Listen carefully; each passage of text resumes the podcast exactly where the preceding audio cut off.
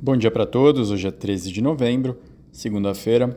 A semana está começando com as bolsas mais positivas no geral, Europa e Ásia para cima. O dólar não tem uma direção única, o petróleo também está girando em torno da neutralidade. Não tem um grande motivo. Espera da reunião entre o presidente americano Joe Biden e Xi Jinping faz com que investidores fiquem um pouco mais positivos de que a guerra comercial pode diminuir um pouco sua intensidade e isso faz com que a busca por ativos de risco cresça. Se a gente for falar dos destaques do dia de hoje, na verdade não foram tão bons assim para bolsas, porque o Luiz Guindos, que ele é o vice-presidente do Banco Central Europeu, disse que o Banco Central Europeu vai estar em uma posição melhor para reavaliar a perspectiva de inflação em dezembro. Ele previu que ela vai ganhar força temporária nos próximos meses e que vai ter que deixar a política de juros restritiva pelo tempo que for necessário. Algo que não é tão bem visto para busca por ações.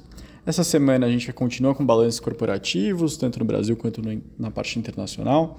Além dessa reunião entre o presidente americano e da China, a gente vai ter os dados de inflação amanhã ao consumidor dos Estados Unidos e na quarta ao produtor.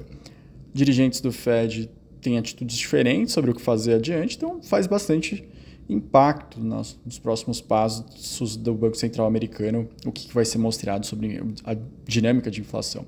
A gente ainda vai ter na própria quarta-feira, vendas do varejo e na quinta, produção industrial americana. Aqui no Brasil, amanhã sai a parte de pesquisa de serviços do BGE e depois na quinta, o IBCBR, atividade mensal aproximada do Banco Central.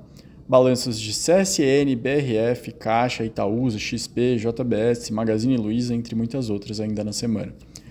De destaque nos jornais, a Folha de São Paulo traz duas matérias sobre o Partido dos Trabalhadores. Primeiro, falando que as emendas propostas por eles estão propondo alterar a meta fiscal entre 0,75% e 1% do PIB. Segundo a Folha, isso vem de uma parte do próprio executivo, que não pode alterar, mas que deseja gastar mais. A maioria prefere 0,75%, mas tem outros que falam já em 1%. O governo está tentando evitar ao máximo contingenciamento, especialmente nas obras do PAC. Outra matéria da Folha fala sobre o efeito Lula que está crescendo para 2024 e filiando prefeitos até do PL. O partido ganhou 51 prefeitos por conta da migração partidária, segundo dados dos diretórios estaduais, saiu de 183 eleitos em 2020 para 234 gestores municipais. Outro destaque vai para uma, um indicador da Stone Varejo, verificando que a, as vendas do varejo, que ensaiaram uma recuperação em setembro, contraíram em outubro, na décima edição desse índice de atividade econômica da Stone. Na comparação com setembro, queda foi de 2,8% e na comparação anual também.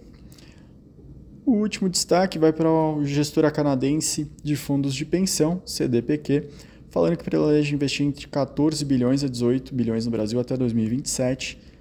Hoje já tem investidos 25 bilhões, aproximadamente 2% do portfólio global. Ela diz que analisa oportunidades nas, em diversas frentes, mas principalmente na parte de energia de transmissão, gás natural e infraestrutura de fibra ótica. Esses foram os destaques da segunda-feira. Boa semana para todos.